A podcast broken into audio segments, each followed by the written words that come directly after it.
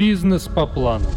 Про бизнес-планирование, развитие компании и оценку активов. Коммерческая недвижимость – это объекты недвижимости, здания, сооружения, помещения, земельные участки, используемые для извлечения прибыли.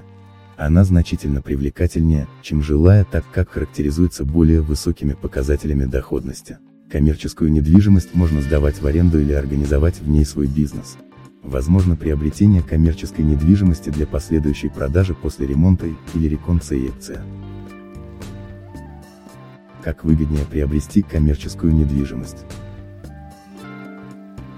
Перед покупкой следует определиться, как коммерческая недвижимость будет использована, кто ей будет управлять самостоятельно, управляющая компания, и определить оптимальное место расположения. При покупке в период кризиса следует учитывать тенденцию смещения спроса на коммерческие помещения из центра города в более отдаленные районы с развитой инфраструктурой, либо на необходимость экономить. Приобретать коммерческую недвижимость могут как физические, так и юридические лица.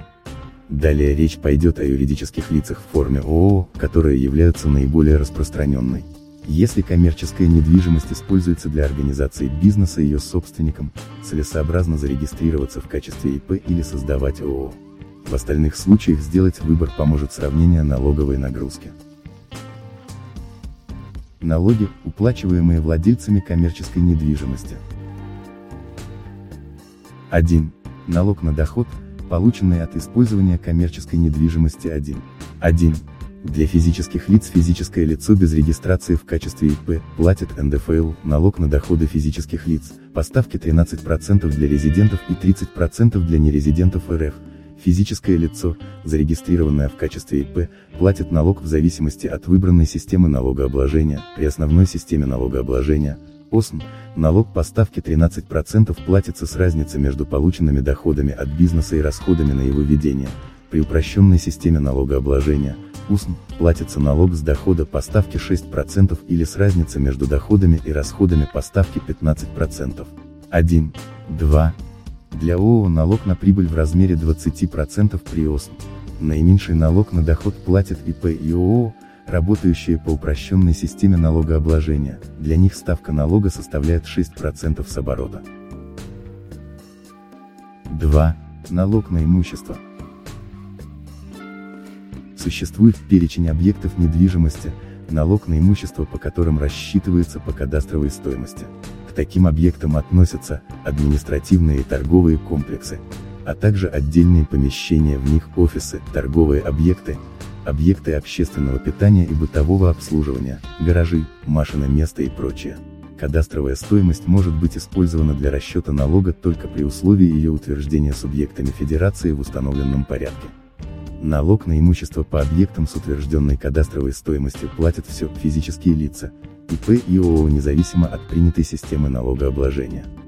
Ставки налога в этом случае составляют, для физических лиц и ИП от 0,1% до 2% в зависимости от характера объекта, его стоимости и места расположения, для юридических лиц, устанавливаются регионами и не могут превышать 2%. Также в каждом регионе установлены предельные размеры объектов, по которым возможны платежи по остаточной стоимости. Но это временное явление. В будущем вся страна перейдет на налогообложение от кадастровой стоимости. По прочим объектам ставки налога, для физических лиц, 0,1% минус 2% от инвентарной стоимости с устанавливаемыми ежегодно коэффициентами-дефляторами, для ИП при ОСН по аналогии с физическими лицами, при ОСН по ставке 0. Для ООО по среднегодовой стоимости и ставке, не превышающей 2,2%, при ОСН, по ставке 0 при ОСН. Однозначно сделать вывод о преимуществах налогообложения в части налога на имущество для разных категорий покупателей коммерческой недвижимости сложно. При наличии объектов, по которым кадастровая стоимость не утверждена, налог на имущество не платят ИП и ООО с упрощенной системой налогообложения. 3. Налоги при продаже коммерческой недвижимости. Покупая коммерческую недвижимость, следует знать о налогообложении в случае ее последующей продажи.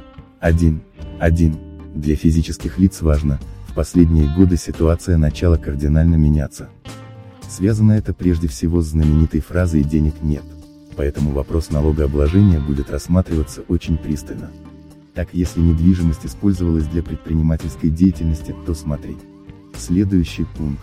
При этом, рекомендуем ознакомиться с определением ВС РФ от 20.07.2018 Н16 КГ 18.17. В иных случаях необходимо будет доказать свое право не уплачивать налог. Ставка налога составляет 13% от цены продажи этой недвижимости, ставка увеличивается до 30%, если владелец недвижимости не резидент России. Важно, если отсутствует документ, подтверждающий затраты на приобретение коммерческой недвижимости, при продаже налог придется заплатить с полной суммы дохода от продажи. В некоторых случаях в целях налогообложения можно сократить доход от продажи на величину налогового вычета. 1. 2.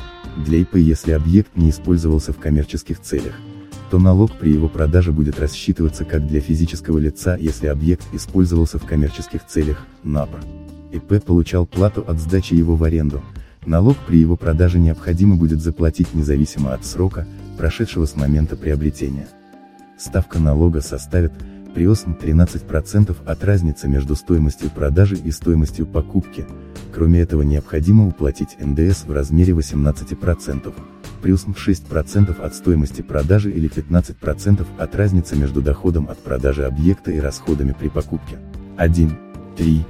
Для ООО при основной системе налогообложения, налог на прибыль по ставке 20%, прибыль определяется, как разница между ценой продажи без НДС и остаточной стоимостью объекта по бухучету, и НДС по ставке 18%, при упрощенной системе налогообложения, налог в размере 6% от стоимости продажи или 15% от разницы между стоимостью продажи и затратами на приобретение объекта. Выводы.